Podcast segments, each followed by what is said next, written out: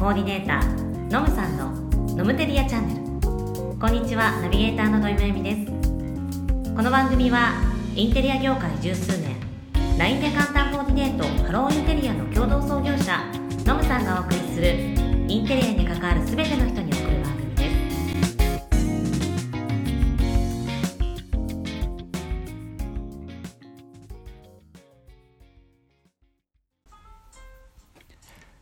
どうも、ノムです。さて今回は第14回西洋のインテリアの歴史丸8と題してバロック様式ですね、お話ししていこうと思います。さて、バロックって何ぞやの前に一応おさらいで前回のところまで行きましょうか。えーギリシャが始まってローマに移ってローマが東西に分かれていって東はビザンチンを作り西は頑張ったけれども、えーゲルマン民族に滅ぼされ。でと、えーゲルマン民族が作っていったのがローマっぽい感じにしたくてロマネスク。でそこはキリスト教の文化でしたと。でロマネスクのキリスト教がだんだんキリスト教が強くなっていって教会の威厳を表すためにゴツゴツとしたでっかい建物を建てるようになったのがゴシックゴード人の野蛮なという意味のゴシック文化になってきました。でこの頃家具なんかも、えーしっかり作るようになってきてギルド製が取られて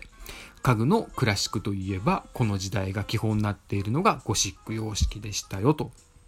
そしてこのゴツゴツにみんなちょっと嫌気がさしてきてやっぱ昔がいいよね古典っていいよねってなっていってギリシャとかローマのシンプルでありながら、えーきちんと、えー計算されたデザインをもう一回やろうよねって言いながらできたのが復活を意味するルネッサンスルネッサンスでした。でルネッサンスというのは、えー世界中に波及をしていって建築様式とか文化だけじゃなくて芸術まで広がっていったのがルネッサンスの様式でしたと。というところで今度はバロックになってくるんですけれども、えーバロックの頃っていうと日本だと安土桃山の後期から江戸に入るぐらい織田信長からの豊臣秀吉からの、えー泣くまで待とうの徳川家康になってくるぐらいの時代ですね。でこの頃に流行ったのがバロック様式。キーワードいきましょうか。バロック様式のキーワードといえばですね、やっぱりベルサイユ宮殿。あと、ゴブラン織りっていう織り方も出てくるようになりました。そうだな家具の様式でいくと前回の引き物削り出しの引き物の家具えっ、とジャコビア様式ってまたちょっとどっかで触れるんですけどなんかではよく使ってますねあとは寄せ木とか象眼。象眼ってあの貝をこう入れたりとか。寄せ木って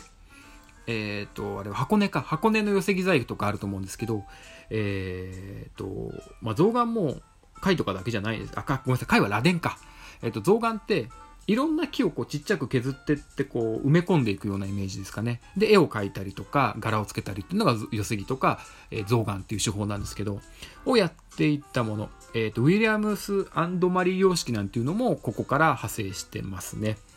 というのが、えーバロック。で一応バロックってなんかあまりうーん覚えなくていいと思うんですけどイタリア語でいびつな真珠っていうようなことが、えーバロックの由来だそうです。で、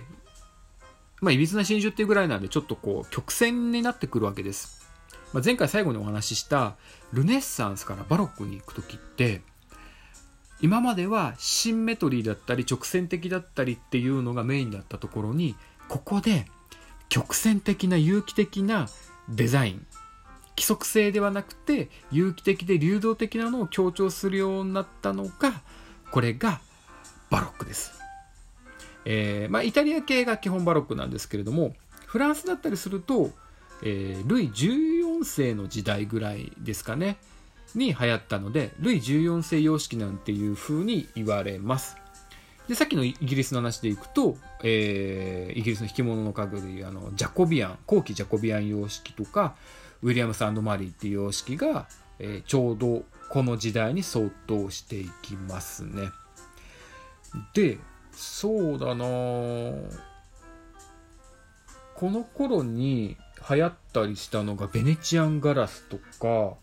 あとマヨリカ陶器とかデルフト陶器もうね調べてくださいっていう陶器なんか流行ってくるようになります。だんだん芸術が前回のルネッサンスの頃から波及していってでそこにガラス細工だったりとか陶器とかの、え方にも波及していくようになっていくんですね。といってだんだんだんだん一代の文化っていうのを築き上げていったのが、えー前回のルネッサンスから今度曲線的なものの、えーバロックになります。なんでバロックとゴシックなんとなく似てるように聞こえますけどバロックは曲線。ゴシックはゴツゴツ。こうやって覚えていただくと全然違うんだなっていうのが分かりやすいんじゃないかなと思います。あとは家具は今までが多くの時代だった、えー奈良菓子の時代ですね。からえーウォールナットくるみ系の時代にこの頃から移り変わるようになってきました。というところでバロックですね、えー前回のところからお話をしてきましたけれどもおさらいでいくとベルサイユ宮殿だったりゴブラン織りあとは、えーそうだな、引物の家具のジャコビアン様式イギリス、えーウィリアムマリーなんかもイギリスですね。で、フランスはルイ14世様式って言われた時代で、建物はベルサイユ宮殿とか、えーっと、あ、これ言い忘れてた。えーピエトロ大聖堂とかそうですね。バチカンにあるセントピエトロ大聖堂なんかもそうですね。まあ、この辺が有名な建築になってきます。だんだんだんだん世界が直線から曲線になっていってですね、優雅になっていくんですよ。で、このバロックからですね、次にもっともっとゴテゴテになってきます。で、このゴテゴテになっていったものが次の様式ですね。ロココです。バロックからロココに行くと、まあ、豪華絢爛になっていくわけですよ。まあ、そんなロココの話を次回お話ししていきたいと思います。今日はここまで。最後までお聴きいただきありがとうございました。ロココでお会いしましょう。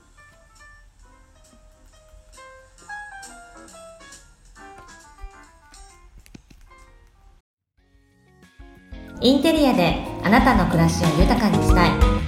この番組はインテリアのコーディネーターのむさんとナビゲーターの土井めぐみがお届けします